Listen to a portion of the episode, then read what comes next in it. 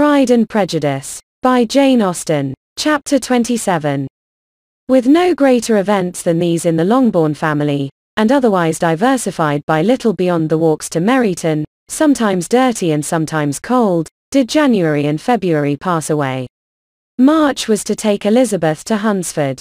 She had not at first thought very seriously of going thither, but Charlotte, she soon found, was depending on the plan and she gradually learned to consider it herself with greater pleasure as well as greater certainty. Absence had increased her desire of seeing Charlotte again, and weakened her disgust of Mr. Collins. There was novelty in the scheme, and as, with such a mother and such uncompanionable sisters, home could not be faultless, a little change was not unwelcome for its own sake. The journey would moreover give her a peep at Jane, and, in short, as the time drew near, she would have been very sorry for any delay. Everything, however, went on smoothly, and was finally settled according to Charlotte's first sketch. She was to accompany Sir William and his second daughter. The improvement of spending a night in London was added in time, and the plan became perfect as plan could be. The only pain was in leaving her father, who would certainly miss her, and who, when it came to the point, so little liked her going, that he told her to write to him, and almost promised to answer her letter. The farewell between herself and Mr. Wickham was perfectly friendly, on his side even more.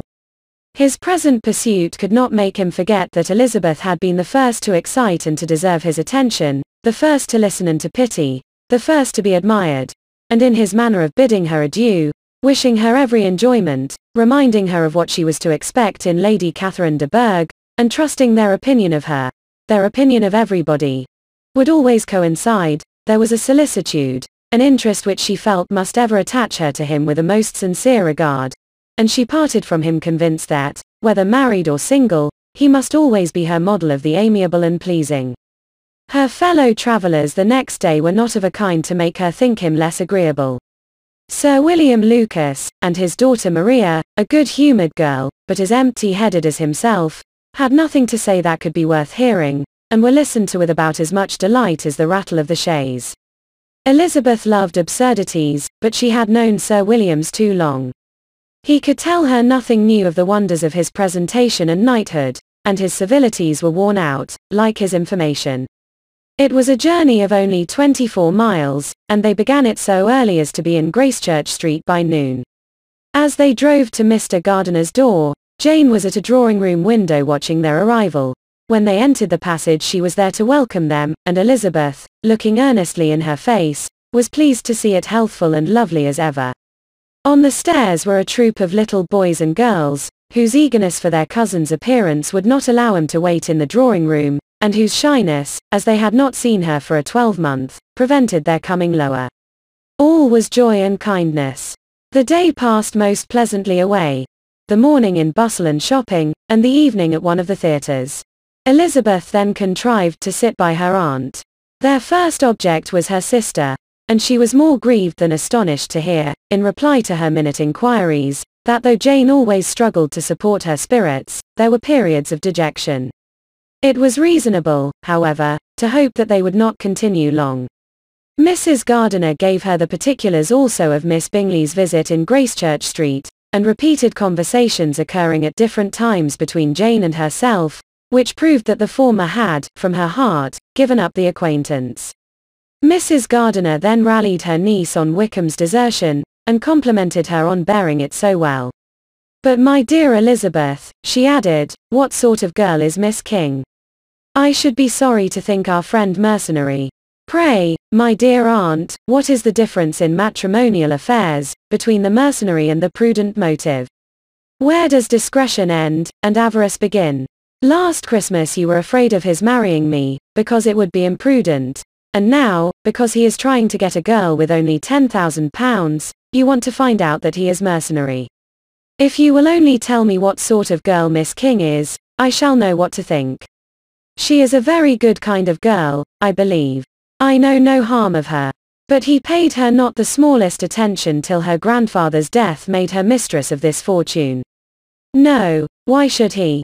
If it were not allowable for him to gain my affections because I had no money, what occasion could there be for making love to a girl whom he did not care about, and who was equally poor? But there seems an indelicacy in directing his attentions towards her so soon after this event. A man in distressed circumstances has not time for all those elegant decorums which other people may observe. If she does not object to it, why should we? Her not objecting does not justify him. It only shows her being deficient in something herself, sense or feeling. Well, cried Elizabeth, have it as you choose. He shall be mercenary, and she shall be foolish. No, Lizzie, that is what I do not choose. I should be sorry, you know, to think ill of a young man who has lived so long in Derbyshire. Oh, if that is all, I have a very poor opinion of young men who live in Derbyshire, and their intimate friends who live in Hertfordshire are not much better. I am sick of them all. Thank heaven. I am going tomorrow where I shall find a man who has not one agreeable quality, who has neither manner nor sense to recommend him. Stupid men are the only ones worth knowing, after all. Take care, Lizzie. That speech savors strongly of disappointment. Before they were separated by the conclusion of the play, she had the unexpected happiness of an invitation to accompany her uncle and aunt in a tour of pleasure which they proposed taking in the summer. We have not determined how far it shall carry us, said Mrs. Gardiner, but, perhaps, to the lakes. No scheme could have been more agreeable to Elizabeth, and her acceptance of the invitation was most ready and grateful. Oh, my dear, dear aunt, she rapturously cried, what delight! What felicity! You give me fresh life and vigor. Adieu to disappointment and spleen. What are young men to rocks and mountains? Oh, what hours of transport we shall spend. And when we do return, it shall not be like other travelers, without being able to give one accurate idea of anything. We will know where we have gone, we will recollect what we have seen. Lakes, mountains, and rivers shall not be jumbled together in our imaginations, nor when we attempt to describe any particular scene, will we begin quarreling about its relative situation. Let our first effusions be less insupportable than those of the generality of travelers.